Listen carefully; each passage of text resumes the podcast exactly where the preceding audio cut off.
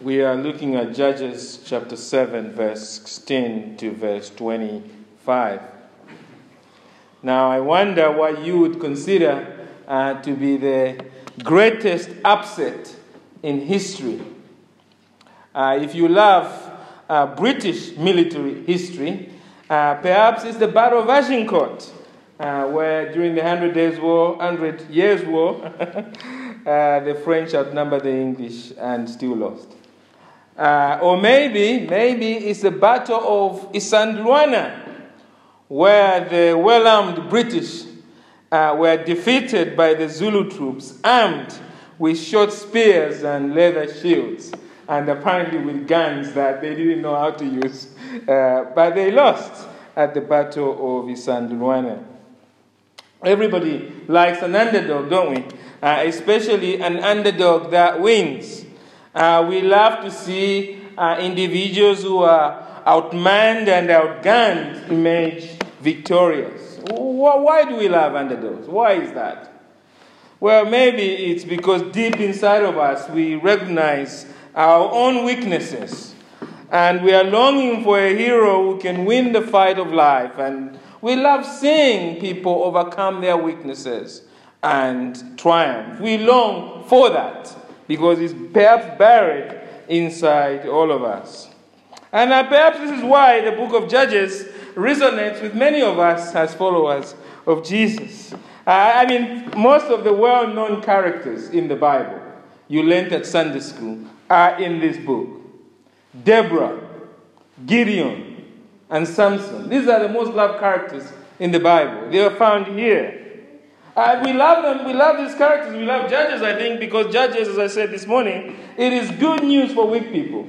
It is good news for underdogs. Uh, Judges is a history of how God uses weak people through their weaknesses to achieve great victories. Now, today we are continuing. Uh, we started this morning looking at uh, Judges chapter 7, uh, the story of Gideon as he takes on the Midianites. Uh, we looked at verse 1 to verse 15.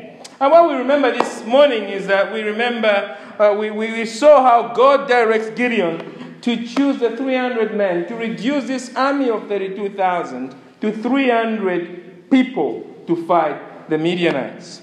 And also we saw that Gideon is terrified by this, and so God strengthens him by giving, you know, giving, he gave him the option. Uh, do you want to go to fight immediately, or do you want to you know, see what the Midianites are up to and be strengthened through that glimpse of what they're up to. And he went over there and he saw the Midianites camp, and God gave him that revelation through the Midianites that Gideon will emerge victorious. Verse 15 is where we left it off, isn't it? As soon as Gideon heard the telling of the dream, the dream by the Midianite, the two Midianites, and its interpretation, he worshipped. And he returned to the camp of Israel and said, Arise, for the Lord has given the host of Midian into your hands. We, we said this morning that Gideon is pressing forward in weakness. He's weak, but he's pressing forward to take on the Midianites. That is where we left it off this morning. It was a cliffhanger. So we've got the 300 men, and we've got 135,000 Midianites uh, waiting for them in the valley on many camels. And that's why we left it off. And the question we perhaps were asking ourselves is how will Gideon fare? How will these 300 men fare against this large army? And where will it all end? And most importantly, as we read through the Bible, the Bible is all about Jesus, wherever you open it. So as we come to this story, the question we're asking, how does this story of Gideon points us to Jesus himself. What does it mean for us as followers of Jesus? Well, come with me as we conclude this uh, historic epic uh, by looking from verse 16 to verse 25. And there are just four things I want us to share this evening from these verses. The first truth we learn from this passage uh, in front of you in your outline is that we are fighting against powerful enemies. We are fighting against powerful enemies. Uh, Gideon has visited, as I said, the camp of Midian, and he comes back uh, a, changed man, and he immediately, in verse 16, gets down to his war strategy. Look at verse 16. And he divided, that is Gideon, the 300 men into three companies and put trumpets into the hands of all of them and empty jars with torches inside the jars. Uh, so he's got these, these 300 people now, and he's got these empty jars, and he gets them to light these torches, and he puts those torches inside them, and there are three companies. That's what verse 16 tells us. Now, that is a strange decision. It's not the thing you expect him to do. You expect Gideon to tell them to grab their swords and go into battle, but they're not doing that. They are going in with these empty jars and torches, with these jars with torches inside. It's a strange decision. They're going in totally outnumbered and without any swords. So, how does Gideon think they will win? Now, we're not even told whether this idea has come from the Lord or Gideon himself has thought about it. I think the way he's doing it, he's a man now clothed in the Holy Spirit and depending on God. And he's obviously being inspired perhaps by the Lord to do it this way. And but how does Gideon think they'll win? Look at verse 17 to 18. And he said to them, Look at me and do likewise. That's why he's telling them. When I come to the outskirts of the camp, do as I do. When I blow the trumpet, I and all who are with me then blow the trumpets also on every side of all the camp and shout, For the Lord and for Gideon. Now, we should note in passing here that Gideon is finally showing the true marks of great leadership. And he's showing it in a very impossible situation. Do you notice what Gideon says here? He's saying, when we go to the camp, do as I do. He is leading by example. Uh, he's not driving them by threats or commands. No. A great leader takes people where they would never go on their own, but he does it by precept and example. And that is something all of us who have leadership responsibilities at home, whether we are parents, mom, at home, or whether we, or leaders at church, serving as deacons or pastors and so forth, and whatever, or Sunday school teaching, something, or at work, whether we are managers, it's something we need to learn about leadership. We need to learn that we lead by precept and example. And it's very hard. We must embody the message. We, we can't tell people to behave themselves if we ourselves are not behaving properly. And people are very good at seeing that. And it's the same thing as the church offers leadership in general in this area we're in.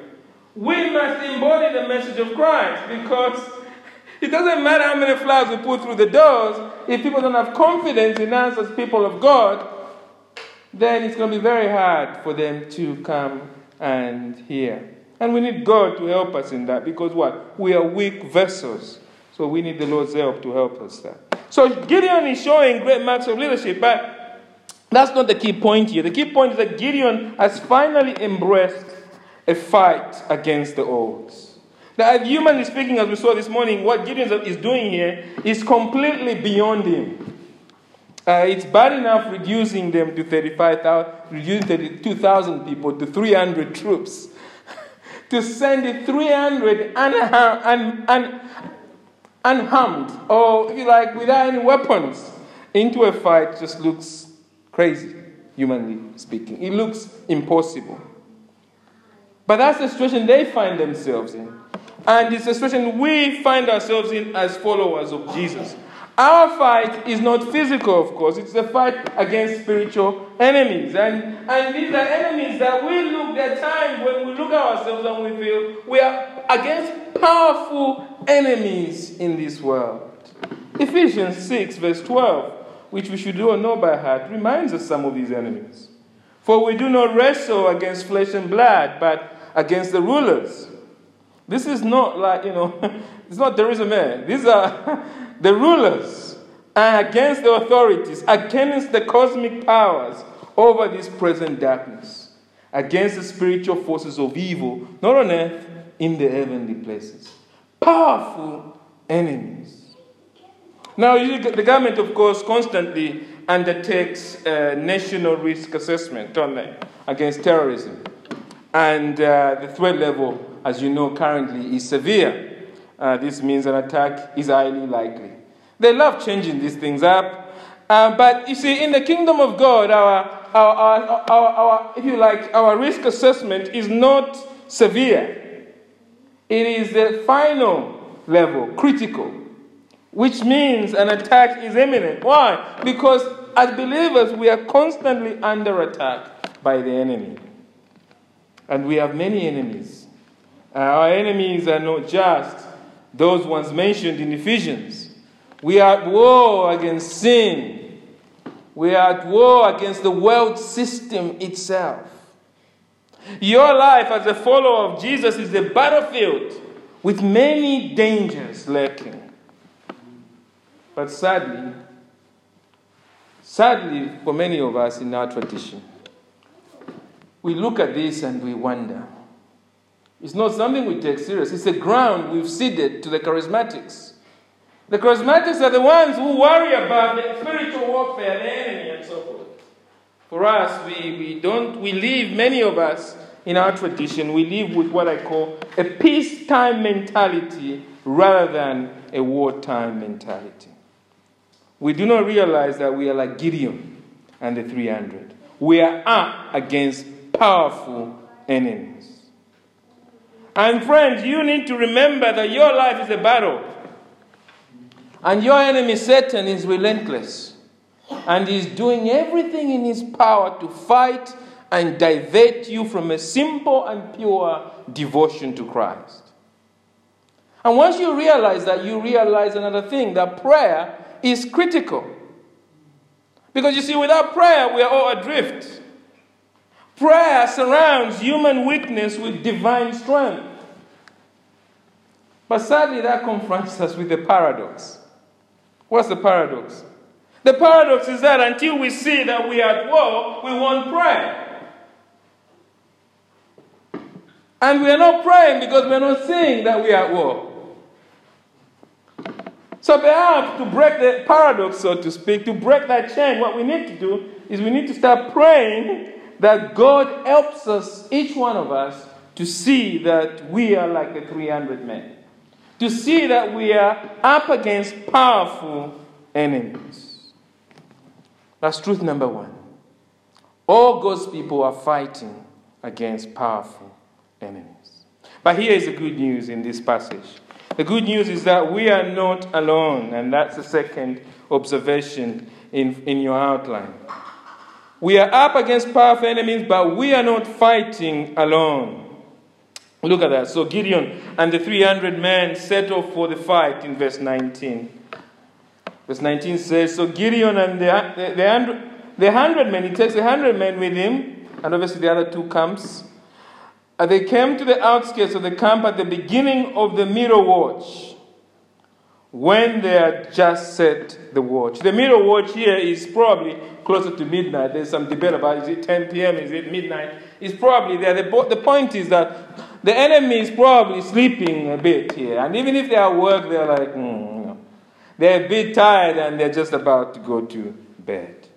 And so Gideon and the 300, they go in. Uh, look at uh, verse 19 continues. And they blew the trumpets and smashed the jars that were in their hands. Then the three companies, so the other two have joined in, blew the trumpets and broke the jars. They held in their left hands the torches and in their right hands the trumpets to blow. And they cried out, A sword! Of course, they're not carrying a sword. They're crying out, A sword for the Lord and for Gideon. Uh, it's a brilliant strategy, this, because you see, the Midianites and their camels are now waking up to flashing light and deafening sounds you know, you can imagine these three companies just shouting this out, and they're coming out of sleep. I mean, if you try to wake up in the middle of the night, I mean, in, when it's dark, and the, you know, you can imagine the camels themselves, they have uh, in complete disarray. It is a stampede. You don't know what's going on. You think you're, you know, being invaded or something. I notice that there's a complete stampede here without even the 300 attacking anyone. Look how verse 21 ends. Every man stood in his place around the camp, and all the army ran. Now, we should note in passing here that the author of Judges is drawing us back to what we learned this morning. We learned this morning that weakness is necessary to serve God. You must be weak to serve God. And God wants to use that weakness for, your, for His service. And so we see again they embody this because they're just there standing, not doing anything. They are just shouting, A sword for the Lord and for Gideon. They don't have any swords themselves. They're not attacking anyone. They have no weapons. So their posture actually is a posture of weakness. But their weakness is being made strong. Because the Midianites are in complete disarray. They are killing one another. They are running in all sorts of directions. Look at verse 21 ends. They cried out and fled, which way the original Hebrew there. It's like they are running everywhere. You know, it's like that sort of thing you see, you saw in Manchester, isn't it? You know, when there was an attack at Manchester Stadium. And people are coming out and they're just running in all sorts of directions. They don't know where they're going. They're just afraid of what's behind them. And that's what the Hebrew, original Hebrew there captures.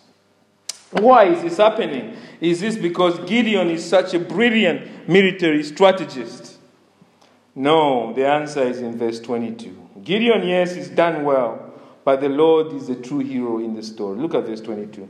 When they blew the 300 trumpets, the Lord, the God of Israel, set every man's sword against his comrade and against all the army. God has confused the enemy just like he confused Sisera by the river Kishon. And now they are completely defeated.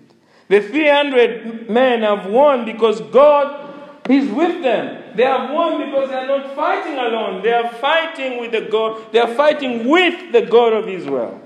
The Lord God is a man of war, the scripture tells us. And here he confuses the enemy.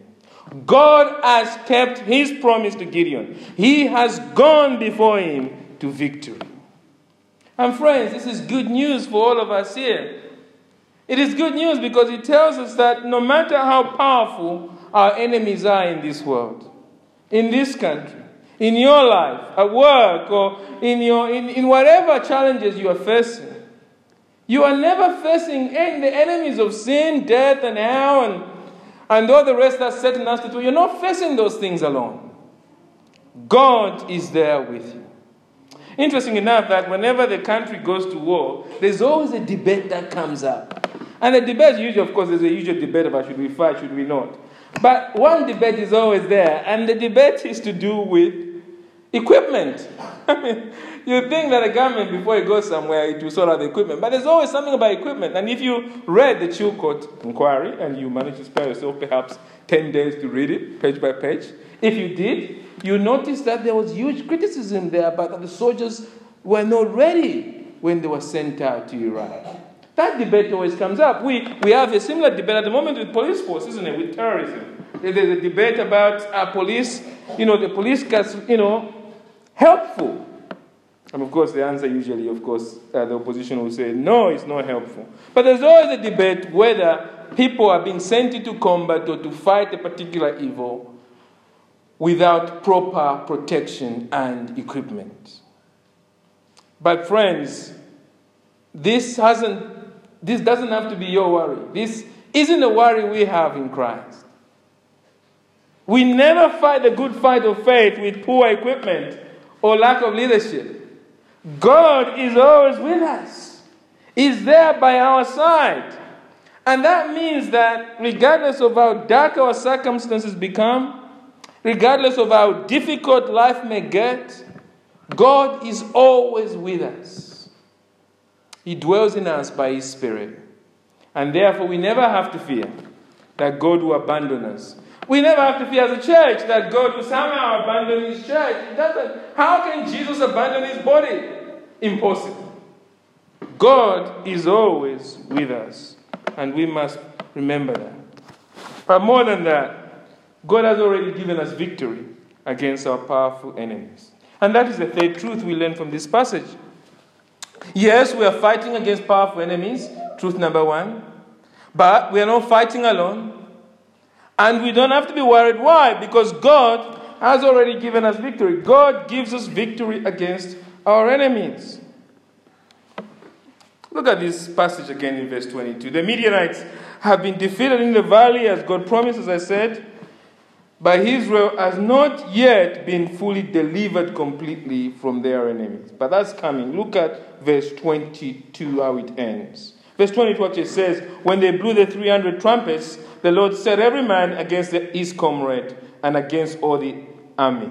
And then we are told, and the army fled, that is the Midianite army, parts of it fled as far as Bethshitta towards Zerah, as far as the border of Abel Meholah by Tabbath. I don't know if Brother Michael thinks I'm pronouncing this right, but somewhere they fled somewhere. The point, in fact, the place names in verse 22 are suggesting that the Midianites are fleeing in a southeasterly direction, right, towards the river Jordan. They are running away from, from, from where they are going south, trying to cross the river Jordan. There, some of them are on the run. Some of them have killed themselves in this stampede. Now, a number of them are running away, trying to cross the river Jordan.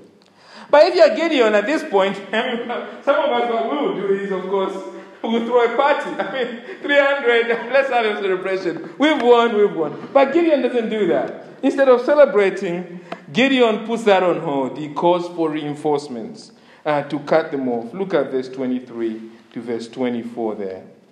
And the men of Israel were called out from Naphtali and from Asher and from Manasseh. These are the people before who were there, and they pursued after Midian. And Gideon sent messengers throughout all the hill country of Ephraim, saying, Come down against the Midianites and capture the waters against them as far as Bethbara and also the Jordan. We stop there just there for a minute. We, we notice here that, first of all, that Gideon gives out this call. Gideon is giving out this call not because he's disobeying the Lord, no, but because Gideon now is a man empowered by God and he's pressing home his advantage. He wants to finish them off. And he calls on Ephraim to come and help. And the men of Ephraim answer the call. They respond. Look at verse 24 ends. So all the men of Ephraim were caught out, and they captured the waters as far as Bethbara and also the Jordan. The enemy is defeated, and his leaders are captured. Look at verse 25. And they captured the two princes of Midian, Oreb and Zeb. They killed Oreb at the rock of Oreb, and Zeb they killed at the winepress of Zeb. And they pursued Midian, and they brought the heads of Oreb and Zeb to Gideon across the Jordan. Simply put, this is a decisive and brutal victory for Israel. Notice how it ends there, particularly in verse 25, at the end. And then they pursued Midian and they brought the heads of Oreb, the two kings of Midian, and Zeb to Gideon across the Jordan. The men of Ephraim have completely decimated the enemy. And they're carrying with them these two heads. And they're bringing these heads to Gideon. Now, if we're honest, when we read that final sentence, we're a bit shocked that the Bible has this detail here uh, of chopped heads. I mean, what are we to make of that detail? I mean, why is it there in the Bible? It's the sort of thing that gets Richard Dawkins very excited when he reads this sort of stuff. We are wondering why is such detail necessary here? Well, the reason God includes this in the Bible is that it helps us to see the ugliness of sin in our world. This is what sin has done to us. It has reduced us to killing each other and chopping off each other's heads as prizes of war. It has been this way, of course, since the days of Cain and Abel, since Cain murdered Abel. And in some sense, we might say our fight for each other is part of that longing for us to get back in the peaceful garden. Why do we fight one another? We make wars so we may live in peace. Human warfare is an effort, is a redemptive effort on the part of man to create peace on his own terms. And God is showing us that its future, this is what we have done to each other. God is saying, look, the peace we long for is not something we can achieve by our hands or through human warfare. It is something God does for us. And that is what is, at the heart of this passage. This victory of Israel over their enemies, in all its brutality, ultimately points us forward in time to a great Savior. It points us forward to God's plan of restoration through our Lord Jesus Christ. Uh, this victory of Israel is pointing us toward to this Jesus who comes as man, and instead of taking up a sword, no, he takes up the cross and he lays down his life on the cross for our sins. Do you see? Jesus has taken on all our violence on the cross, and what has He done in exchange? He has unleashed a devastating victory against all our enemies. So, the good news of the Bible is that if you belong to Jesus, you share in this victory. You are now more than a conqueror in Jesus. Now, of course, struggles, of course, will come in your life. But the difference is that even when such struggles come, you are facing them as a victor through the cross of Christ. And because you are facing your struggles as a victor in Christ, there is always hope in whatever situation you're facing. And notice here in these verses there's something more. Because this victory here is also not just pointing us to the cross, it is pointing us forward to the mother of all victory parades. It is pointing us forward to the second coming of our Lord Jesus. When Jesus will appear any moment to restore all things, God Himself will finally dwell with us in total victory. One day there will be no more wars, no more Orebs and Zebs, no more killings. We will live forever in God's glorious eternal kingdom. Friends, if you are God's child, you face powerful enemies, yes, but the victory has already been secured on the cross. That the good news of Jesus is that there are no losers among those who have the Lord as their portion. We may be broken, battered, deprived, disdained, despised, defamed, oppressed in every direction as aliens in this dark world. We may even limp in pain to the finishing line. But if we are in Jesus, we have already crossed the finishing line. And the crown of glory awaits us. God has given us victory against our enemies. So, how then should we respond? How should we respond? Well, we must follow Ephraim. What's the takeaway for us here this evening? We must follow Ephraim. Not physically, of course. But we must follow their example. What do we see they do? They receive the victory. And that's our final point. We must receive the victory. When Gideon issues the call for the people to join and help finish off the fight, Ephraim immediately answers the call. We read that in verse 24. Let's just read that again. In verse 24, there we say Gideon sent messengers throughout all the hill country of Ephraim, saying, Come against the Midianites and capture the waters against them, as far as Bethbara and also the Jordan. So all the men of Ephraim were called out, and they captured the waters, as far as Bethbara and also the Jordan. Now, interesting enough here that Ephraim could have done what other tribes did in Judges chapter 4, in Judges chapter 5, rather. Do you remember what some of the tribes did? They just didn't answer the call. They couldn't be bothered to help Deborah and Barak. It could have refused to answer. It could have said, Why are you coming to us now? The interesting thing is that if you are reading in advance, of course, looking forward to the coming Sunday, you know that this is not just theory. Uh, if you glance over Judges chapter 8, verse 1 to 3, you will see there that Ephraim is actually not very happy that Gideon did not ask them first. They will complain about that. But, you know, don't be too hard on them next week.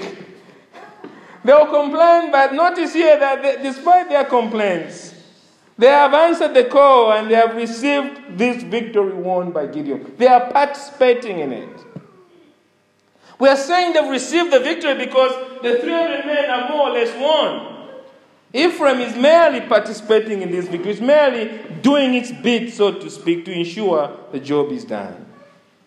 And receiving victory for them means what? Obeying Gideon and agreeing to follow him and fight the fleeing Midianite kings of Oreb and Zeeb and capturing them and bringing these eggs, so to speak, to Gideon uh, to show him that, yes, you are the one who's ruling Israel now. And we are now following your leadership. Uh, in the same way, that's why receiving victory for them means is following and obeying Gideon. And in the same way, we also have received a great salvation from our enemies through Jesus, our everlasting Gideon. We must now receive that victory by putting to death that which remains. You see, for Ephraim, receiving victory means killing in God's name to free themselves. But God is not asking us to kill anyone. We, we are not instruments of judgment. We are recipients of God's mercy through the Son dying on the cross for our sin.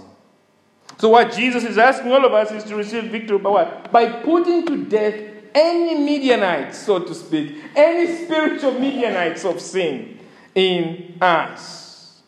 And we do this not in our strength, no, we do this in the strength that Jesus provides. Surrendering to Him, Jesus, our everlasting Gideon.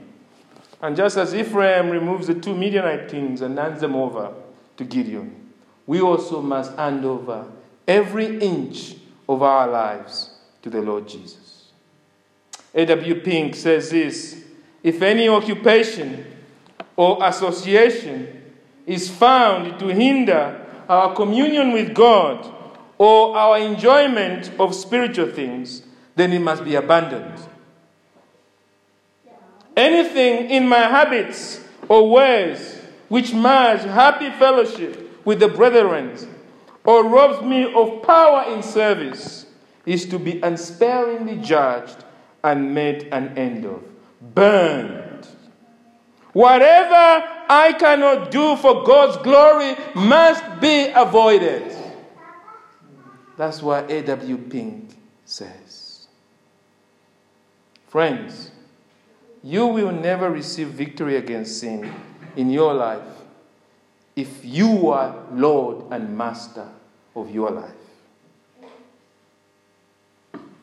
To receive victory and enjoy that victory we have already received on the cross, to experience that, we must completely surrender, completely surrender to Jesus.